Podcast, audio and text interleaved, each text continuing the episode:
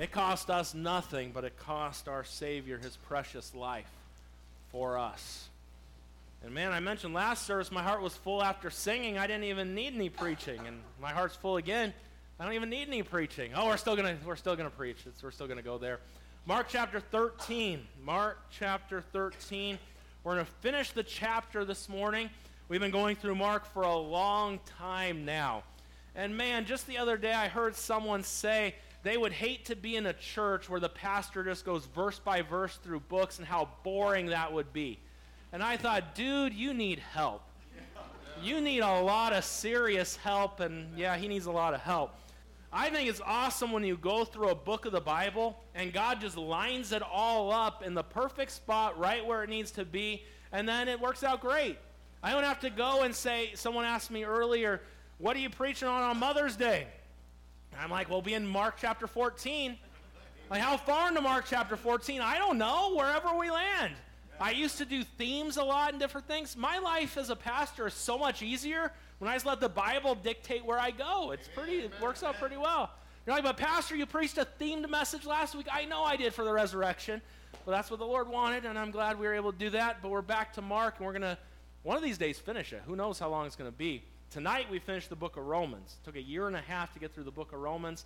And I'll tell you, my appreciation for the book of Romans has grown so much in the past year and a half because I, you know, I think, I think God does this on purpose. I think God has certain people be pastors because they need more work on themselves. So God's like, if I make them have to study my word more often because they got to relay it to others, they got to study it even more for themselves and they get the extra help that they need in their life. Because it's just a blessing to me and so I'm praying about where to go next on Sunday nights. We'll have that figured out by next week. But Mark chapter 13, three weeks ago, we started chapter 13, and Jesus walked out of the temple for the final time. And as he did, a couple of disciples like, Lord, look at these magnificent, look at these buildings. They're beautiful, and the construction was still going on on some of them. And Jesus said, just so you know, someday soon, there's not going to be one stone left of any of these buildings.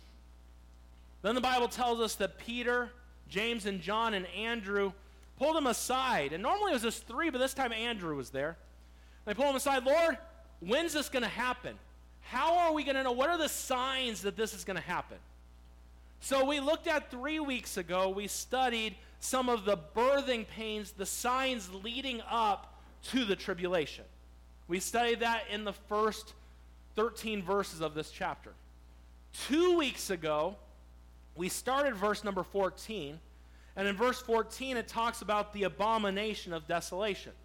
What we did from there is we went, and it says, as spoken of by Daniel the prophet. We went to Daniel chapter number 9, and we studied what the abomination of desolation is. Why Daniel's 70 week prophecy is so important. When God told the children of Israel that they were going to go back to their land, God's clock started. And 69 weeks of years, 483 years were accomplished in this time till the Messiah was cut off. And what's got to happen is for everything to play out, for everything to end, the 490 years have to be complete. It brings an end to sin. It fulfills the rest of the Bible. It brings in and ushers in the anointed one, the king. So these years have to be done. When Israel chose to crucify their Messiah, what they did that day is God's time clock stopped.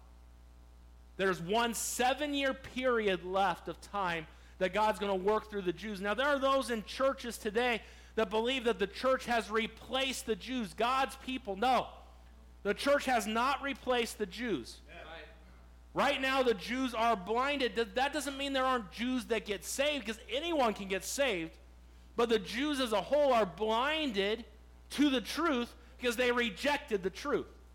But there's going to come a day when the Gentiles are fulfilled and complete, as it talks about in the book of Romans, and he's going to call out the church, and then there's seven more years of working through the Jews, and everything's going to end there. Now, the abomination of desolation takes place in the middle of the tribulation. So now today we are going to look at verse 14 through 37. We're going to read them as we go through today what to watch out for. What are the signs of the tribulation? That's what we're going to see before our eyes today. Now, sometimes we have a hard time because we see things not in an order that we like. You go to the book of Revelation. And there are so many, people have so many thoughts on prophecy. And there's, and there's so much there. And let's be honest this morning. There are Bible scholars that believe a lot of different things. And I'm going to tell you something today. There is no such thing as a Bible scholar here on earth, okay? We are all Bible students. No one has mastered the Bible, and there's no scholars today. And anyone who calls themselves a Bible scholar is mistaken because there's one Bible scholar, his name was Jesus. He's the living word, and he knew all the word. He had it all figured out. You and I, at our very best, we don't have it all figured out. We've been studying God's word a long time, and I'm still a student, and I bet you till the day I die, I'm still going to be a student. I'm still learning things I didn't know. And there's a lot I don't know about God's word. I've been in God's word a long time. There are many of you in this room that have been in God's word a long time, and you're still learning things because we're students of God's word. But there are many students of God's word that would disagree on the end times. There are those that believe in a pre tribulational rapture. That's where I stand. I'm going to explain to you why in a minute. But I'll tell you some truths here. Did you know that a pre tribulational rapture really was not mentioned much in the church till the early 1800s? Now, I believe it's been in the Bible since the Bible was written, but it wasn't always a thought by early church fathers. There are those that believe in a mid tribulation rapture, that before the wrath of God gets unleashed midway through the tribulation, which we'll look at a few things here in a few moments, that that's when the church is called out before the wrath of God is unleashed on earth. Because Jesus took our wrath on the cross, and we're going to be out of here before the wrath of God is unleashed on earth. Then there are those that believe that we're here all the way through to the end of the tribulation and that we are taken up when Christ returns. Now, there are, you could go through so many things today. And I'll tell you, you can find Bible to back up what you want to find Bible to back up, and then just leave out certain thoughts here and there. And you can find it however you want. At the end of the day, this is what matters that Jesus Christ died, he was buried, he rose again. That is the gospel. And if you believe that you are saved by grace through faith and that not of yourself, that's God's gift, and it's not a works lest any man should boast, and you put your faith and trust in Jesus Christ and what he did, you're going to be all right. Amen. You'll be all right. You, we can disagree on this other stuff, but you'll be all right if you got that one right. If you don't have that one right, then you're in trouble. You're in major trouble. Your ship's a sinking and you don't even realize it this morning. So, if we disagree and you say, well, even after we talked, I'm still, that's fine. We can disagree on this, and that's fine. And one guy, he's so bent on these certain things. We sat down and we talked. And this is the thing. Let me help some of you out too in the room. Why argue with people? Some you're not going to change someone's minds. A lot of people they're set in their ways. I just want to prove that's the problem. You want to prove your facts. You're prideful and you want to prove what you think is right. That's pride. Just let it go. You don't have to prove your point. You don't have to do it on those Facebook posts that you reply to. You don't have to do it with anyone else. You don't have to call and let everyone know what you think about every little thing. It's okay, all right? It's all right. Say, Pastor, you're kind of all over the place. We'll be going to a lot of places here in just a couple minutes. Just wait, just wait. You look on your notes there, and uh, I know that a few might not have gotten notes if you came in late because we ran out of notes. I do have one more set. If anybody does, anybody want a set of notes? I got one left. I got mine. Anybody want it? I'll give it to you back there. Here you go. And so there you go. Now, if you don't use it, I'm gonna be mad. No, I'm just kidding. Just kidding. You took my notes, so I don't even I don't even know what I'm gonna say now. No, you, you guys use yours because uh, you like I know you use yours to read the verses on there. I know why you have yours there. And so it's a little, it's a small for you. If I were to make it big enough for you to see, you'd have like 100 pages there in front of you every Sunday morning. And so I know, I see you with your magnifier, you're out there and everything. I love that someone your age still hungers for the Word of God. I love that. When I see you, you are so in tune with the message. If the Lord allows me to live, I just hope I'm in tune with things like you are, because you're just in tune. I'm probably going to be off in left field because I'm already kind of headed there and I'm only 30, 36. I was trying to remember how old I am. In your notes there, there's a picture of the way I believe things are going to unfold. And it's there on the screen for you. We live in the church age today. At some point, the church age is going to end. When it does, I believe the next calendar event on God's calendar is the rapture of the church. Amen. What some people do is they like to take the rapture of the church and the second coming of Christ and say they're two separate events. They're the same event, just spread out over time. The first time, the rapture of the church, we meet the Lord in the air. God calls the church out of here. And when that happens, the church is raptured out. There are verses listed in your notes that I want you to go read. That's why there I give you notes with verses for you to read. Because this is the thing. You, you can listen to any guy get up and say anything he wants to, and you, oh, that's good. That sounds really good. You need to get in the Bible and see what the Bible says. Amen. And then you could look back and say, oh, Pastor was right on that because the Bible does say that. You don't trust me on what I say. You trust the Bible, what it says. And if I agree with the Bible, then I was right on that statement. If I don't agree with the Bible, the Bible's right and Brian is wrong. You never just trust a man. It's better to trust in the Lord than to put confidence in man. And I don't know, I've, I've been wrong a couple times in my life. Not very often, but once in a while I've been wrong. Not often, but once in a while. Right, babe? Once, this once in a while, just so you know I'm human, right? Yeah, exactly. I believe the rapture of the church is coming next. When that happens, sometime after that, the Antichrist is going to sign a treaty with Israel. We talked about this two weeks ago. That sets off the last seven weeks of years, the tribulation. The tribulation, we're going to read some verse about that here in Mark. It's mentioned in Matthew 24. And in reality, Revelation chapter 6 goes through the entire tribulation in that one chapter, and it's broken down in your notes there for you. What we do know is in the middle of the tribulation, the abomination of desolation is going to take place. The Antichrist is going to go into the temple and he's going to claim to be God in the temple. We'll talk more about that here in a couple minutes. Then the last three and a half years of the tribulation is going to be hell on earth. The wrath of God is going to be unleashed on earth. At the end of the seven years, Christ returns. And not a baby in a manger. He's coming as King of kings and Lord of lords to conquer and to reign. When he comes, he will take Satan and banish him in hell, the bottomless pit, for a thousand years. During that thousand years, I believe in a literal millennial reign of Christ. He will rule and reign here on earth. And we will be here with him. And yes, it's going to be a little weird. I know some of you, your sci fi movies, you have mortals and immortals. Yeah, that's what it's going to be like. It's going to work out somehow because we're going to have our new glorified body. Revelation, I mean, uh, second, 1 Corinthians 4 talks about. And we come back with him. And there are going to be people on the earth still during that time. And Christ, isn't it going to be great to say, hey, who's, who's the president right now? Oh, Jesus is. There's no election in four years. We don't have to pray how the Senate and how that's going to go in two years. We don't have to worry about any of that. Jesus is king, the perfect ruler. But in the midst of a perfect ruler, there's still going to be those that don't trust him. And during the millennial reign, there will be those that don't get saved and that are deceived when Satan gets loose one final time. And then there's something called the supper of the great God. That, the birds have a feast on that one. And then death and hell are cast before Jesus at the great white throne judgment. And those that do not know Christ are going to be judged on their works. And they will be sent to the eternal lake of fire. That's the second death. Those, and that will be the eternal state for them. We don't believe in an annihilation theory because the beast and the false prophet were cast into the lake of fire. They skipped hell and went straight to the eternal lake of fire. And when Satan was thrown into the eternal lake of fire after those thousand years, it said the beast and the false prophet were there.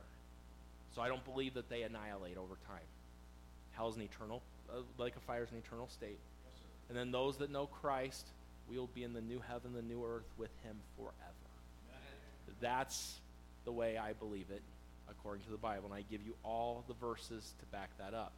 If you feel differently, like I said, as long as you're saved and know Christ, it's all good. And I told that one guy that I talked to, I said, hey, if we're here and the tribulation's playing out before our very eyes and everything, I will find you and I will tell you I was wrong.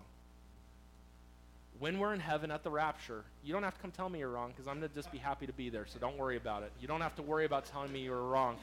when we get there. That was what I said, and we laughed about it, and then we haven't talked about it again. People have so many different opinions on all this stuff. Jesus lays some things out. What, what are we looking for? When it comes, what are you looking for? You got to understand, sometimes you look at the wording here. Do you know there will be people that get saved during the tribulation? There are Jews, 144,000 of them, that evangelize the world during that time. There will be people that get saved. So, that, so when it talks about the elect and things during that time, I believe it's referring to those that get saved during the tribulation. That's what it's talking about. So that's where, and that's where sometimes people will take, and those that believe in a mid trib or a post trib will take the book of Matthew specifically. And Matthew is written to the Jews. It's going to lay out things a little differently than that. You say, well, if it's written for the Jews, then it's not for me. God's word's for all of us, and there's application everywhere. But you need to remember the context in what something's written.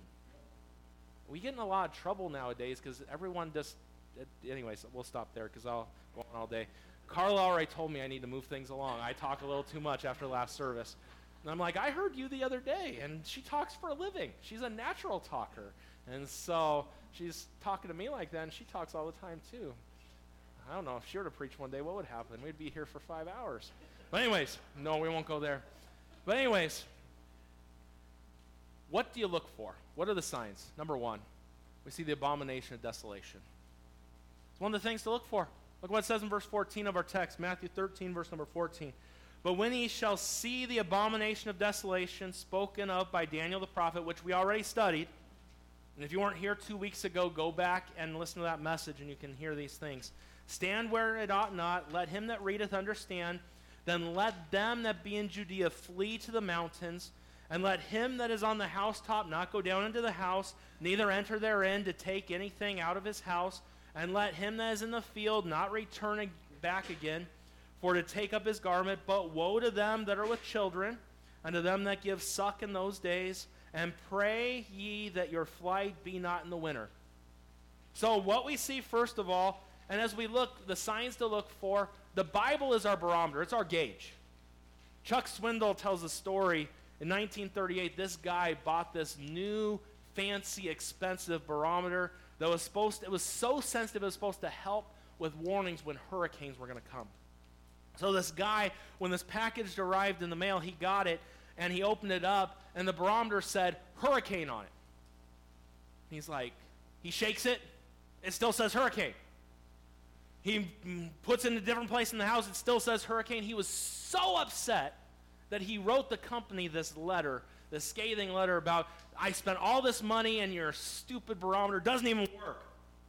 He put it in the mailbox and he left home for a few days. He came back a few days later. His house was gone, and the mailbox was gone because a hurricane came through. The barometer was right. God's word is right. God's word is always right. We're going to look at a verse here in a little bit that goes even deeper into that. But as we look here, the Bible says when the abomination of desolation takes place, you better watch out if you're around during that time. God's wrath is going to be unleashed here on earth. And it says, hey, if you better head for the hills, hey, if you're if you're pregnant with a baby, woe to that baby that it's coming. If you have young children, woe to those children. Because it's going to be a bad day coming. That's the first sign that we see. Now, something you got to understand as we look here, and as we look at this, as it talks about the word abomination, it literally means detestable, loathing, foul, and nauseous. And this event will take place in the future. But I want to remind you of something. There are events that take place, and there are foreshadows of these events, not the actual event that take place. Did you know the Bible talks about in Daniel chapter number 11, verse 31. And arms shall stand on his part, and they shall pollute the sanctuary of strength. And they shall take away the daily sacrifice, and they shall place the abomination and make desolate. Did you know 167 BC, before Christ came, a pagan king named Antiochus Epiphanes entered the temple, and he offered a pig on the temple altar. Now, think about Jews and pig, okay? Now, today I have a pork roast in the crock pot. It was a lot cheaper than the beef roast, and so the pork roast won this week. And I like pork roast. Thank God I'm not a Jew that follows their tradition there. But can you imagine for them having a pig offered in the temple on the sacrifice? Not only that, he placed a statue of Zeus in the Holy of Holies and ran a brothel in the rooms of the temple. This was before Christ ever came. And for years, the Jews quit offering sacrifices because it was so detestable what took place. That was not the abomination of desolation spoken of by Daniel. That was a foreshadowing of something that took place. Daniel 11:31 before the temple was destroyed in 70 AD by the general Titus, in 68 AD, there was a murder that took place in the Holy of Holies. Titus, the Roman ruler, came and took all the holy things out of the temple and destroyed it in 70 AD. That's not the final temple. There will be one more temple built. And that temple, the Antichrist, in the middle of the tribulation is going to walk in there and say that he is God and be worshiped. The Bible tells us, and we think about this, Second Thessalonians chapter number 2, verse 3 and 4.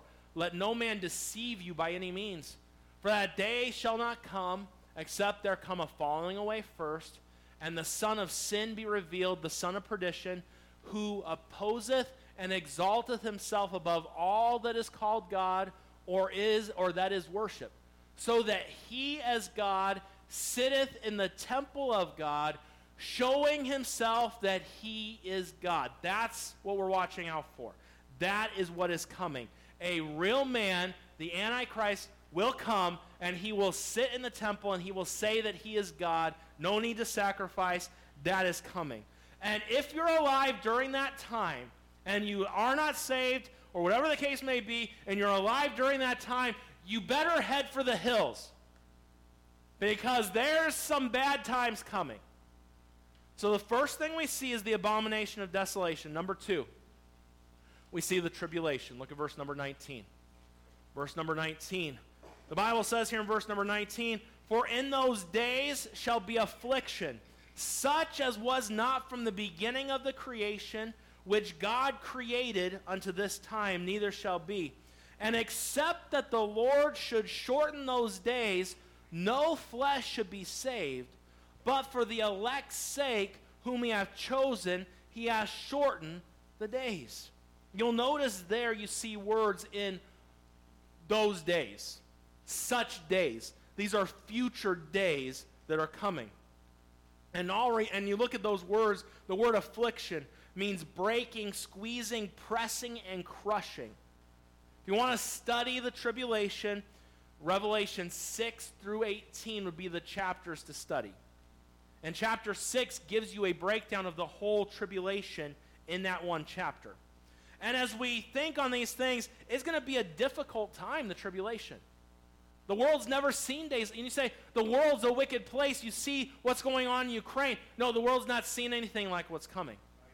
Oh, what Hitler did to the Jews, yes, I get that, but you haven't seen such a day as what's coming during the tribulation. Daniel 12, verse number 1 tells us, And at that time shall Michael stand up, the great prince which standeth for the children of thy people, and there shall be a time of trouble, such as never was since there was a nation, even to that same time. And at that time thy people shall be delivered, every one that shall be found written in the book. You see something about thy people, the Jews, found written in the book, and it ties into the tribulation. I told you why I'm a pre tribulational rapture guy, and that gives you a little bit more there. If you got more thoughts on that, we could talk more about it later. But you got to understand, it's going to be an awful time what takes place here on earth during that time. Awful. We've not, this world's not seen, you say, this world's so wicked today, this world hasn't seen it as bad as it's going to get during the tribulation It's only going to get worse. What do we see? Some signs. What are we to look for? Oh, the abomination of desolation. You're to look for the tribulation. Next, number three, great deception. Deception. And there have been many for a long time that have been deceived. You know, humans are prone to be deceived. So I could have a guy like Charles Manson have the followers he did. Or you have, what was that? Was that Jones, the guy with the Kool Aid? Yeah, no, never, never trust a pastor in Kool Aid, okay? Watch out for that one. Although I love Kool Aid. Isn't that funny? I, I love Kool Aid. It's one of my favorite drinks in all the world. Kool Aid. And nowadays, with my special, you just put Splenda in there instead of regular sugar, and I could drink Kool Aid. I love Kool Aid. Just put a big picture of the Kool Aid man, and I get a smile on my face because I love Kool Aid.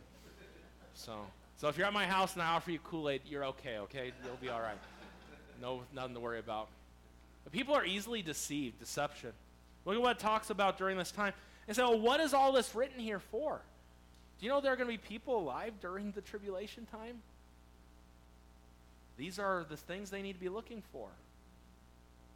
Is God's word going to be nowhere? I think God's word will still be around. Yes, sir. I don't think it ever is going to fail, is it? No, sir. So let's look at what it says about this deception that's going to take place. Daniel 13, uh, Daniel, Mark chapter 13, and you look down at verse number 21. And then, if any man shall say to you, Lo, here is Christ, or Lo, he is there, believe him not. For false Christs and false prophets shall rise and shall show signs and wonders to, seduce, if it were possible, even the elect. Now, let me help you here, real quick. I hear Christians, now I told you there are those who believe in a mid trib and a post trib rapture. And I told you that, I told you where I stand just a little bit ago. There are those, I hear people all the time, you need to warn Christians about not taking the mark. If you take the mark of the beast, can you go to heaven or not? No. I believe no. I think that's clear. So if a saved person is here, will a saved person take the mark? No. Say, well, well, how not? Did you read the end of that verse? If it were possible, the Antichrist would even deceive the elect. It's not possible. You have the great spirit in you. If you are a saved child of God, the Spirit of God lives inside of you. Now, you say, well, there are a lot of people that never follow the Lord, that never do this or that. It's not my job to question someone's salvation. That's a them and God. God searches the heart. But I will tell you this I think there are a lot of people that think they're saved that are not truly saved. That's you say, that's a bold statement. Jesus is the one who said it. There's going to be many who call out and prophesy in my name, and I'm going to say, Depart from me, I never knew you. That's what Jesus said. So I'm just repeating what he just said. I think there are many. You better, you better know your salvation sure. In the death, the burial, the resurrection of Jesus Christ. Salvation is in him and through him and all about him and nothing about you and I. If we're being honest, we're dead. The faith and grace that we're given is a gift from God. God does everything for us. And we put our faith and trust in him that he allows us as dead people to still do. Think on that one for a little bit of time. That just shows how awesome his grace is. That's why we can sing songs about his amazing grace. But we look at that phrase, but and as we look at that, if it were possible, even the elect, but take ye heed, behold, I have foretold you all things. And so there are going to be many that are deceived. During the tribulation, Satan is going to, de- is going to deceive many. Remember the Antichrist is going to sign a treaty of peace with Israel? There will never be true peace in Jerusalem and in Israel till the Prince of Peace comes. But the Antichrist is going to sign a fake peace. If we're being, if we were to go to Revelation 6, you would see that this guy rides on a white horse, opens it up. That's not Jesus. That's the Antichrist. He ushers in a fake peace. He's going to deceive many. They're going to think he's this wonderful guy. Here's another thought for you. If the church and God's people are still here, aren't we going to all be out there saying that guy is a fake? That guy's a fraud? Because we aren't going to be deceived. So it would make sense that the church needs to be out of here. But, anyways, that's just another thought there for you. I won't go any deeper on my thoughts on that. But the Antichrist to deceive a lot. And it's going to come a point, the Bible tells us in Second Thessalonians chapter number 2, verse number 9, even him whose coming is after the working of Satan with all lie, with all power and signs and lying wonders. The book of Revelation tells us about this guy. It tells us, and he doth great wonders, so that he maketh fire come down from heaven on the earth in the sight of men. Yeah, you know you'd think that's pretty. Sp- well, that guy just called fire down from heaven. Yeah, that's a that's a. Any of you ever call down fire from heaven? No, I've never done it. That'd be pretty cool to see someone do. You might think that's someone's. And it says, and deceive them that dwell on the earth by the means of these miracles, which he had power to do in the sight of the beast, saying to them that dwell on the earth that they should make an image to the beast which had the wound by a sword and did live. And do you know Satan has his his trinity? You realize that? His man in the flesh is going to be the antichrist and he has his false prophet as his spirit and that false prophet is going to be going around and i've got some inclinations who i might think that false that uh, that priest might be that but we won't go down that road. I'll keep that to myself here this morning. But i think rome plays into that and i think there's a lot that plays into that.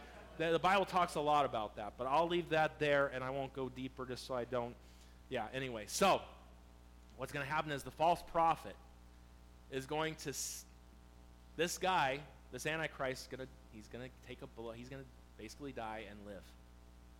And he's going to say this book talks about someone who's going to die and live. I can verify with this that this is your christ. And they're going to deceive many this way. That's why the beast and the prophet are just thrown straight into the lake of fire. God's like, you, are not even you're not even going to hell. You're just going straight to the lake of fire. But anyways, they're going to deceive many. What are the what are the things to watch out for? There's going to be the abomination of desolation, the tribulation. There's going to be great deception that takes place. The next thing that we see, number four, is we see that God's wrath is unleashed on the earth. Look with me, and let's continue on here and look at verse number 24. But in those days after that tribulation, the sun shall be darkened, and the moon shall not give her light. And the stars of heaven shall fall, and the powers that are in heaven shall be shaken. God's wrath is going to be unleashed on earth. I know we talk about global warming. It's going to get really bad and hot here. We look at these verses here and you see how it says at the end of the tribulation, after the tribulation? Matthew says immediately after, at the end of the tribulation. Listen to what the Bible tells us in Revelation 6, verse 12 to 14. And I beheld when he opened the sixth seal, and lo, there was a great earthquake, and the sun became black as sackcloth of hair, and the moon became as blood, and the stars of heaven fell unto the earth even as a fig tree casteth her untimely figs, and when she is shaken of a mighty wind, and the heaven departed as a scroll, as it is rolled together, and every mountain and island were moved out of their places. Those that are here during the tribulation and during this part of the tribulation and live in Southern California here, they'll get up looking for Mount Baldy It's not going to be there. They're going to look for Catalina. It's going to be someplace else. Or maybe that's when California forms its own island and falls off the rest of the United States. Who knows? That could be true, like people say. But that's literally going to happen.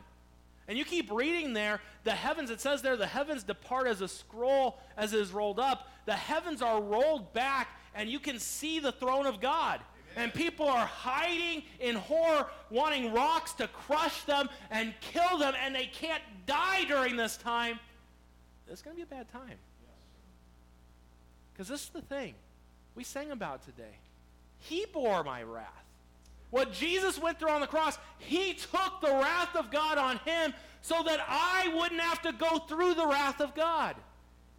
But if you don't take the sacrifice of Jesus, you will bore the wrath of God. The wrath of God will be unleashed. And number five, the thing to watch out or to look for is Jesus' return to earth. As I said, I believe that Jesus' return is in two parts. One thing, his return. His return is he catches his bride in the air, the tribulation happens, and then he comes again. Look at what it says here. And then shall they see the Son of Man coming in the clouds with great power and glory, and they shall be then shall he send his angels and shall gather together his elect from the four winds, from the uttermost part of the earth to the uttermost part of heaven. You say, well, he's collecting saints then. Those that get saved during the tribulation. It talk go you can look in Revelation 7, it talks about how there's a time where things calm a little bit, and that's when people get saved. That's what it's referring to again.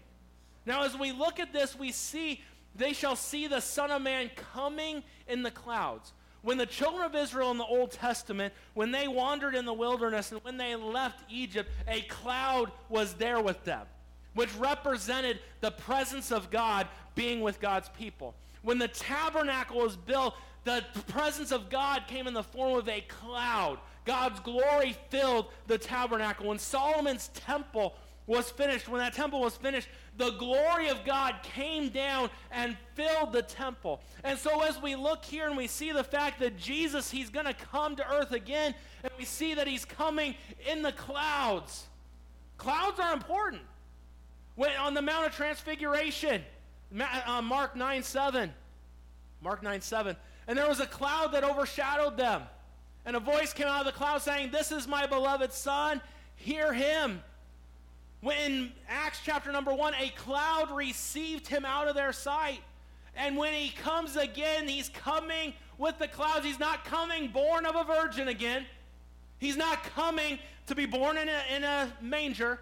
He's not coming for a few wise men to come worship and for a shepherd to see. He's not coming to be slain again. But when Jesus comes again, he is coming in glory, first of all. He will come in glory. It says it right here. And as we look at these things, and as we realize that Jesus is coming again, the Bible tells us, Revelation 1 7, Behold, he cometh with clouds, and every eye shall see him, and they also that pierced him, and all kindreds of the earth shall wail because of him. Even so, amen. He is coming in glory. He is, it's going to be a completely different time this time. He came the first time as a lowly baby, but he's not coming as a lowly baby. He's not coming as a lamb to be slain. He's coming up as a lion of the tribe of Judah. When he comes, he comes in glory. Number two, he comes in power. He comes in power. He's not a helpless little baby. He doesn't need to be born. He's coming in power. Revelation 19, verse 15 and 16. Out of his mouth goeth a sharp sword, that with it he should smite the nations. Hey, he spoke the world into existence. He's going to take it out the same way he spoke it in. Amen. He just says it and it happens. And he shall rule them with the rod of iron, and he treadeth the winepress of the fierceness and wrath of Almighty God. And he had on his vesture and on his thigh written a name written King of Kings and Lord of Lords. Jesus said before he ascended back up into heaven, All power is given unto me in heaven and in earth. And when Jesus comes again and when he returns, he's coming in glory, he's coming in power, and he's coming with salvation. Praise God for that today. Praise God that Jesus is coming again. What the angels tell the disciples that day, why are you gazing up? What are you looking at? This same Jesus that was taken from you shall come in like manner also. And someday he's going to return. And praise God for that day. And it's coming. So, what are we supposed to do with what we know? Man, last service I did the same thing and I was tired last service. I thought to myself, how am I going to do this again? And I still got two last points. And then we're done. So we know this. We see some of the things to watch out for, and those that are here, and what to watch out for. What are we supposed to do in the meantime? How do we live? Number one, don't miss the signs. The signs of the times are around us. But I'll tell you, the signs have been around for a long time. I'm sure that there were, I'm sure there have been many times since Jesus went back to heaven that they've, oh, Signs are right here. He's coming soon. And he is coming soon. You realize God's timetable and ours is so different. One day to him is a thousand years for us, right? He's coming soon. But look at what it says here. And I want to help you out this morning, okay? Let's finish this up here. He gives a parable. And many people have tried to take this parable and they say lots of things. Now, I'll tell you, I've said it before. We're all Bible students, right? We're no, there's no scholars. I have what I believe this means, what I think it means, but I could be wrong. If you want to tell me I'm wrong later, go right ahead. That's totally fine. Just don't do it right now because that now wouldn't be a good time. And so, if you were meant to preach right now, God would have you doing it. But anyway, so look at what this parable says, and I'll break it down for you a little bit. It says in verse number 28 Now learn a parable of the fig tree. When her branch is yet tender and putteth forth leaves, ye shall know that summer is near. So ye in like manner, when ye shall see these things come to pass, know that it is nigh, even at the doors. Verily I say unto you, that this generation shall not pass till all these things be done. Heaven and earth shall pass away, but my word shall not pass away. Now, there are many people that have lots of different thoughts here. As we look at this and we think about this, it says there that this generation shall not pass away till all things be done. There are some that believed that this was what Jesus was telling his disciples would take place, and all this happened during their generation. I don't believe that's the case. Preterism is what that is called. There is also a belief out there that this generation, and they tie the fig tree to Israel. Now, I'm not saying it's right or wrong. They tie the fig tree to Israel, and then in 1948, Israel became a nation again. And you think about think about how amazing that is that they became a nation again after all those years of not being and then a nation again in 1948. So I was only three years old in 1988, but there was a lot of people that believed that Jesus was returning in 88. Do any of you remember that? Because it was 40 years, a generation from when Israel was established as a nation again. So people got this idea that he was going to return in that time. Well, he didn't come in those 40 years. And so there's this other thought out there that that generation could be anyone who lived from the time the Jews were there. So there are some people that still believe to this day that from the time Israel became a nation, you can go 100 years forward. So Jesus will come back before 2048 because that's one generation there. Anytime, and that's their thought. I'm going to give you my simplistic idea here, okay? What I believe it is saying is that those that are alive for those signs as they're there will be alive when the signs are all finished. That generation will see the whole thing. Now, that might be too simple for you, but I, I tend to be a simple person, and I would go more on the simple route there. And you say, well, what about Israel? And Israel has to be a nation that forms, and, and the Jews got to come back together. I see all of that. If you want to tie that to the fig tree and all that, go right ahead. But this is the problem we run into. People start guessing dates and guessing all these things. And 1988 passed a long time ago. 2012 passed a while back, right? Wasn't there people 2012, May something of 2012 was one of the dates? And this is what I want you to understand is, as we look at this, you got to understand what do we do with the information that we have? Just stay alert to the signs. Don't miss the signs. Hey, there are signs before us today that we're getting closer to the Lord's return. There have been signs for a long time. Now, if you get and you're here for the signs of the abomination of desolation things, you better take cover and go hide yourself. And there's lots of other things that go down that road, but keep an eye out for the signs. But secondly and lastly, just stay awake. Too many Christians are sleeping today. Let me help you with a, let me help you with another thought when it comes to making dates. Look what Jesus had to say. He made this very simple for all of us. Verse 32. But of that day and that hour knoweth no man. Are you ready? No man knows the date. Let me help you a little bit further. No, not the angels which are in heaven. The angels don't know the date. Man doesn't know the date. Now, this one's going to throw you a little bit. Jesus doesn't even know the date. You're like, but Jesus is the Son of God. Yes, he is. He's the Godhead. He's God. But there's three parts to God, correct? And look at what it's, is Jesus, is Jesus a liar? Is Jesus a liar? Jesus said these words. He said, No man knows, the angels don't know, neither the Son. Jesus doesn't know either. That's why it's interesting. You normally see that Jesus is seated at the right hand of God.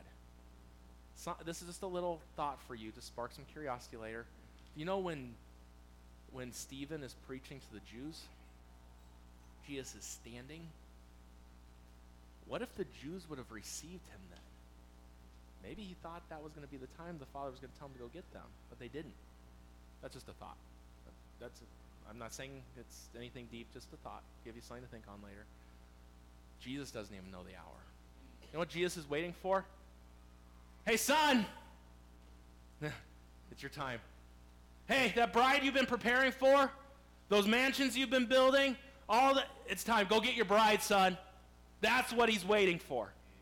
Only the Father knows. No one else does. Look what else it says. Take ye heed, watch and pray, for ye know not when the time is. For the Son of Man is as a man taking a far journey, who left his house and gave authority to his servants, and to every man his work, and commanded the porter to watch.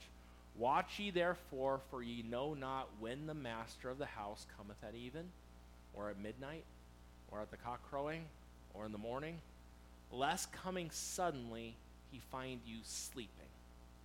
And what I say unto you, I say unto all. What I'm saying to you four disciples right now, I'm saying to everyone that reads this watch, stay alert, wake up. Some of you need that right now. I've seen your eyes rolling back in your head a few times. Wake up! Wake up! We need to stay awake. The Lord's coming. Bible tells us in Romans chapter 13 and verse 11, and that knowing the time, that now it is high time to awake out of sleep, for now is our salvation nearer than when we believed. It's time for Christians to wake up. You know one of the biggest problems we have in Christianity today? I'm just about done. I really am. Your notes are just about done. We're just about there. The biggest problem we have in Christianity today is all the Christians that are asleep. Amen. We're asleep. I gave this illustration last service, and I'm going to give it this time, and then we'll be done here in just a minute. My kids, I tell you, they are something else. And you would say the same thing about your kids, but my kids, Saturday morning, a day they can sleep in. There are a couple days during the week they can sleep in. And wouldn't you know, Saturday morning, 7, 7.30, they're up, rearing to go. Like, we let you stay up a little bit on Friday night. You're supposed to sleep in on Saturday. Why are you awake? Dad, we got lots to do today. We got to get, there's lots to get done. We, sleep in. This morning, I got up extra early. I did my morning run early before church. And uh, when I got back, it's about 6:45. I'm going up the stairs, and David's coming down the stairs. I'm like, dude, it's 6:45. Why aren't you asleep? I woke up. and then he's down there, and he's he's got this new game. This, what's the name of that game? Do you remember the name? Poetry for Neanderthals.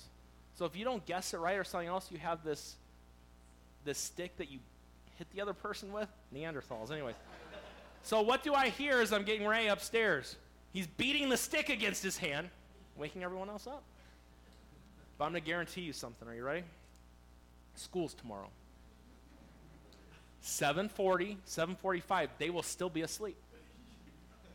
And they will even go to bed early tonight so they're ready for school tomorrow. But they will get up late and dad, we're so tired, let us sleep. Why didn't you say that on Saturday? How many of you, your kids are like that or were like that? I think it's that's how they are. But do you know that's how we are as Christians? We are awake to all the things that mean nothing in life. All the things that don't matter, we're there for. We do them. And all that, we're good to go. Saturday morning, I'm up. Church things, oh. Reading my Bible. When's the last time you read your Bible? I'm reading it right now. Well, that's good. That's why I give you a lot of Bible every week, because some of you, that's all the Bible you get all week long. And if, if all the Bible you get all week long is what you hear in church, you're starving yourself spiritually. You're starving yourself. We need God's Word. But we're away. Oh, my favorite show. It's the season's almost over. I got to watch it tonight. Yeah, there you go. And then you can't get in your Bible.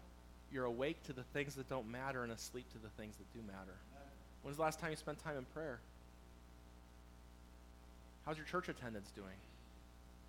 Say, Pastor, I'm here this. Good, great, and wonderful. So much the more as you see the day approaching. That's what the Bible says. And I'm just going to put a little plug here, and if you don't like it, fine, just stick it. You don't listen to half the things I say anyway, so just don't listen to what I say right here.